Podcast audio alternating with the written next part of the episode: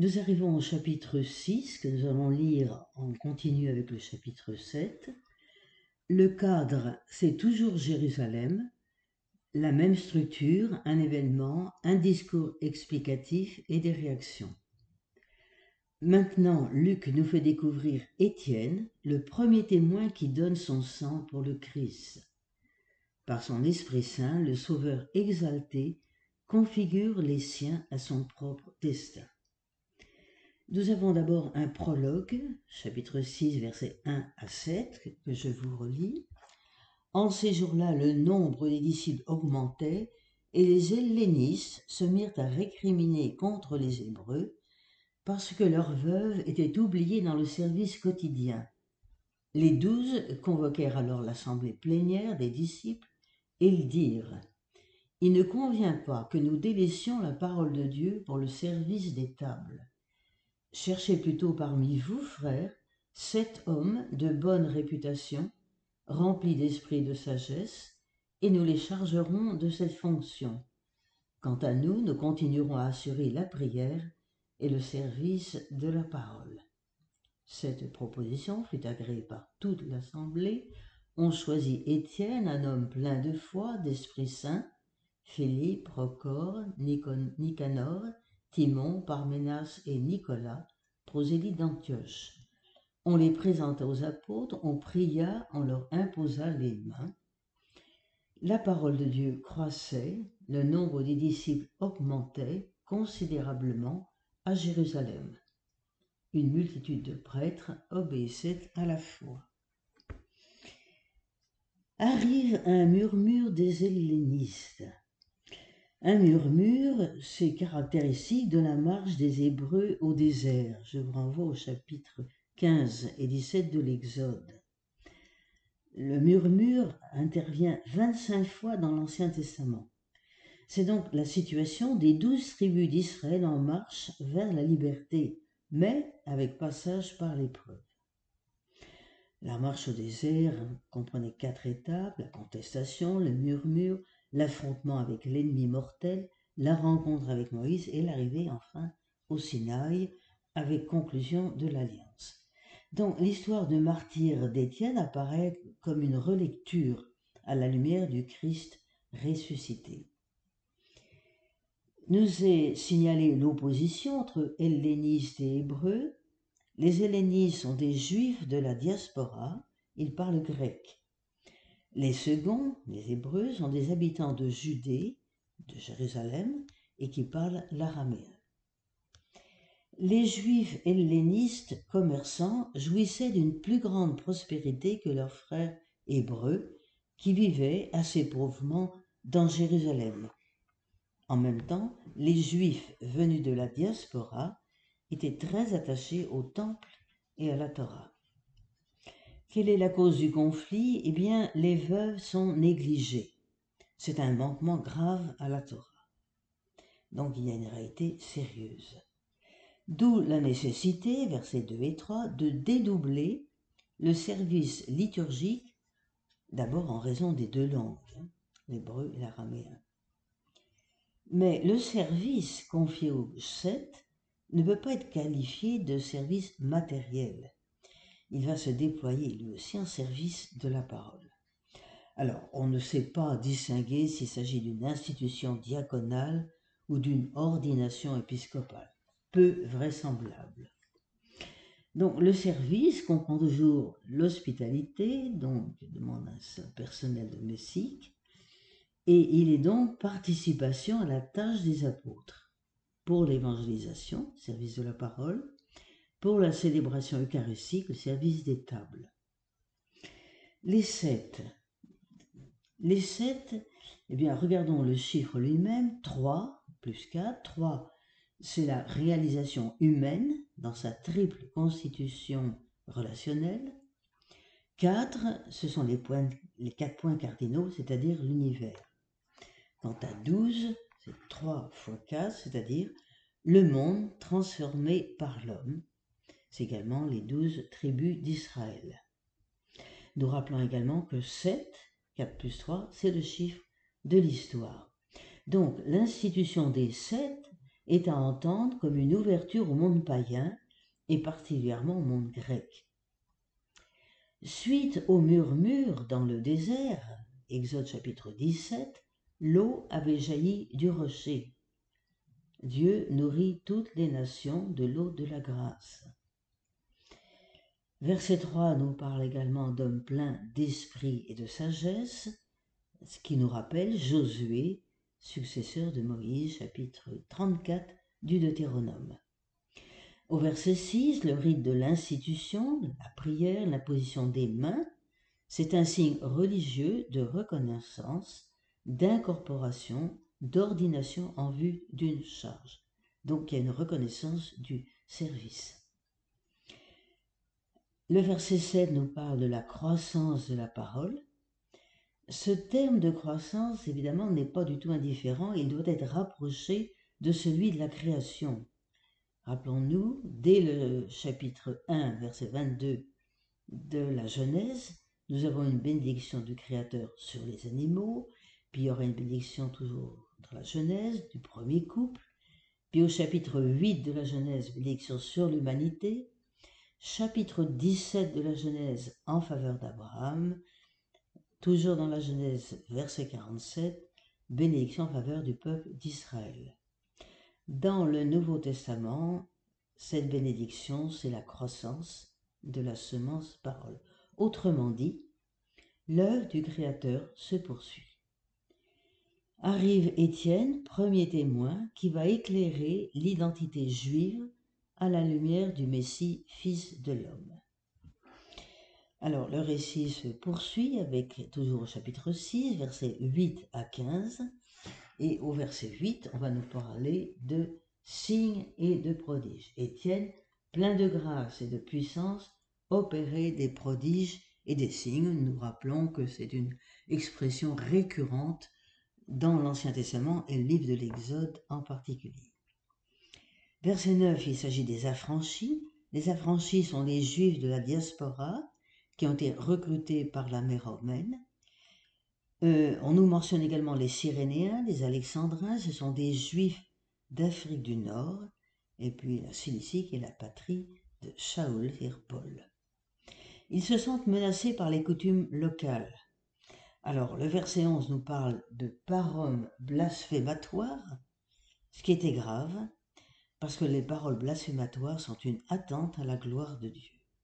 Or, cette accusation est portée trois fois. Verset 11, verset 13, verset 14.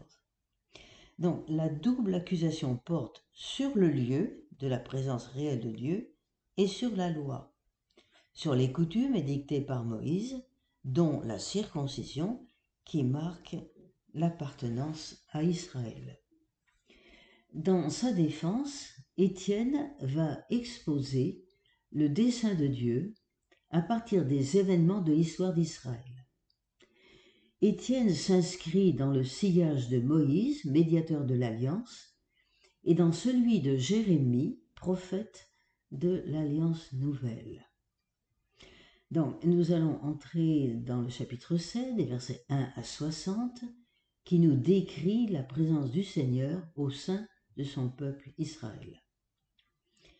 Remarquons que le ton peut sembler âpre.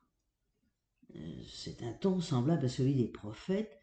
Je relis en particulier le verset 51. Voilà ce qui nous est dit. C'est Étienne qui parle. Homme au cul, au cou raide, incirconcis de cœur et d'oreille, toujours vous résistez à l'Esprit Saint. Vous êtes bien comme vos pères. Lequel des prophètes, vos pères, n'ont-ils pas persécuté, etc. Donc, ce ton âpre est le ton semblable à celui des prophètes. Il n'y a pas de condamnation, mais un pardon va être accordé. Pas de jugement, mais une révélation du péché en vue du pardon. Pas de réquisitoire, mais un plaidoyer prophétique au nom de l'alliance éternelle. Donc le discours d'Étienne est l'accomplissement de la mission d'Israël. Il va l'annoncer en 7 56, toute chair verra le salut de Dieu. Quelle est la structure du texte? Le récit se divise en deux grandes fresques.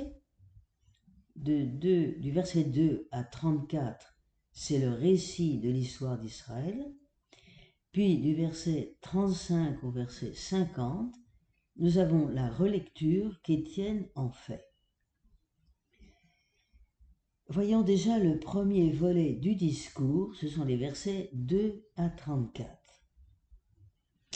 Étienne fait mémoire de l'alliance de Dieu avec les pères. Trois tableaux le divisent, on reprendra plus en détail. D'abord la promesse faite par Dieu à Abraham, versets 2 à 8. Puis le rejet et la reconnaissance de Joseph, versets 9 à 16. Puis nous avons la mission de Moïse, la rencontre de Dieu, versets 17 à 34.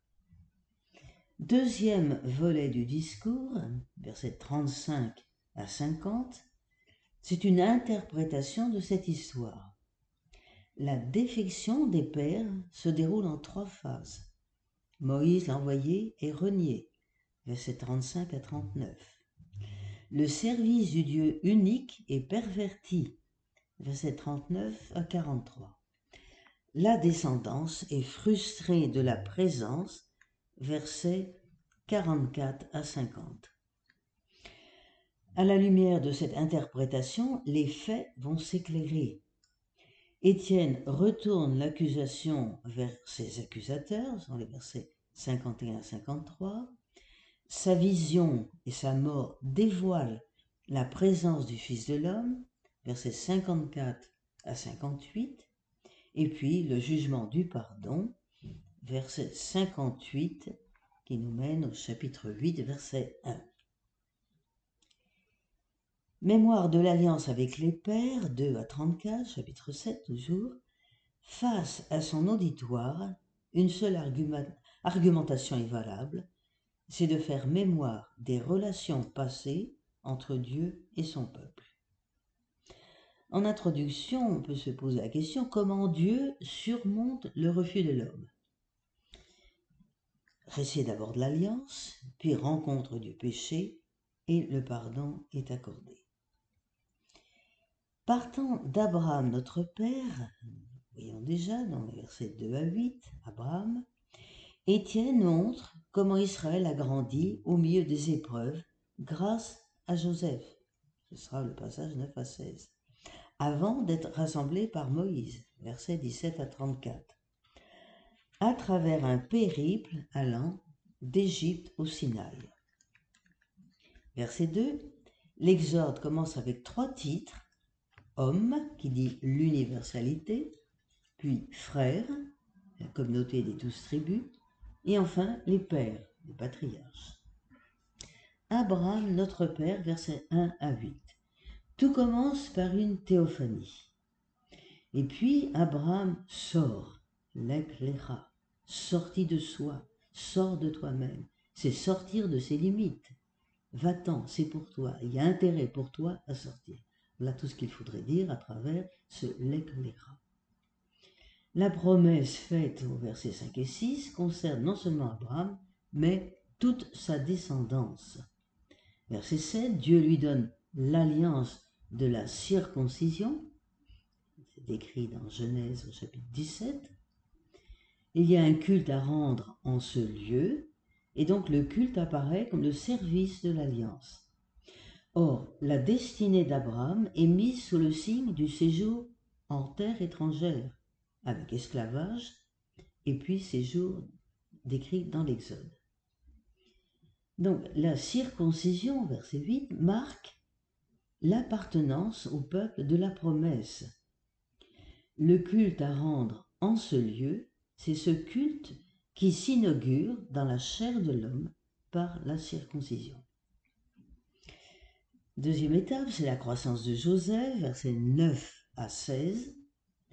Joseph, dont le, nom signifie celui qui grandit. Il symbolise donc la croissance du peuple. Joseph va apparaître comme un homme jalousé, alors que Dieu était avec lui. Et pourtant, il est rempli, dit le verset 10, de grâce et de sagesse. Verset 11, grande tribulation. C'est seulement au second voyage que la vérité va transpercer le cœur des frères de Joseph. Il faudrait relire le très beau chapitre 50 de la Genèse. Le verset 13 est une évocation du chemin de pardon que Joseph fait faire à ses frères. Et nous terminons au verset 16 par la mention de Sichem, premier lieu de culte, lieu de conclusion de l'alliance. Troisième épisode, Moïse, qui est l'envoyé de Dieu, versets 17 à 34.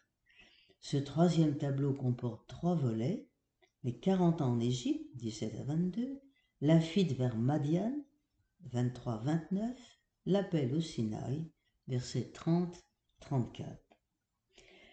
L'accent est mis sur l'Égypte qui est citée 13 fois. Oui, c'est une terre étrangère, mais elle est accueillante à Israël souffrant.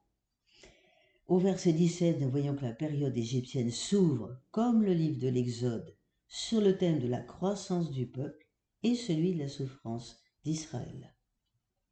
Verset 22, en toute sagesse, capable en ses paroles et ses œuvres, Moïse préfigure déjà la grande lignée des serviteurs de Yahvé. La fuite vers Madian se situe au terme de la première tranche de la vie de Moïse, dont l'existence couvre trois fois quarante ans. Verset 20, verset 30, verset 36.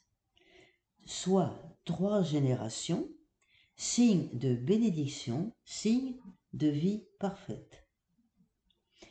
Verset 25, à la suite du geste de Moïse, Moïse ne comprend pas que ses frères ne saisissent pas que Dieu leur donne le salut par ses mains. Le thème de l'incompréhension d'Israël face au salut de Dieu est récurrent chez les prophètes. Mais le salut de Dieu rejoint le pécheur jusque dans son aveuglement. La libération devra pénétrer au-delà de l'oppression que le peuple subit, jusqu'à transformer son intelligence et son cœur aveuglé.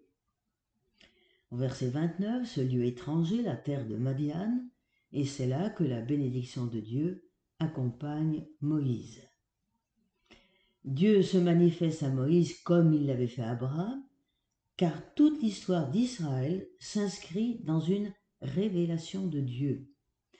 Cette manifestation a lieu dans le désert du Sinaï, en terre inhabitée, sur une montagne non encore revendiquée par un Dieu.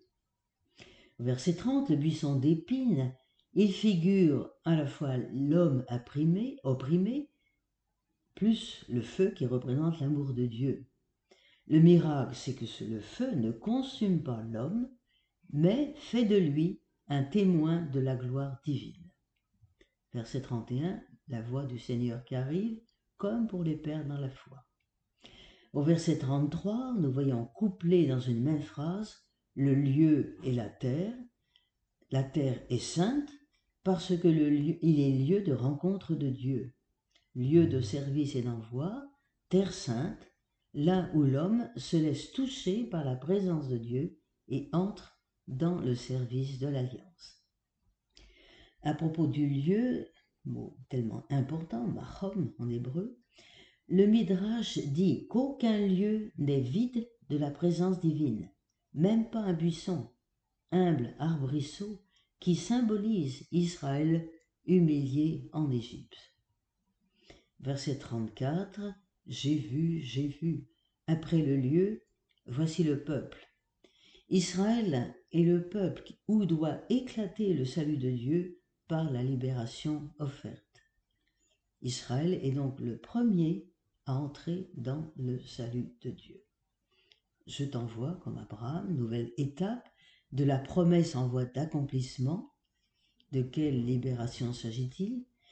Eh bien, il y a place pour une alliance de la circoncision du cœur, dont le lieu est la racine de l'être de chaque fils d'Israël.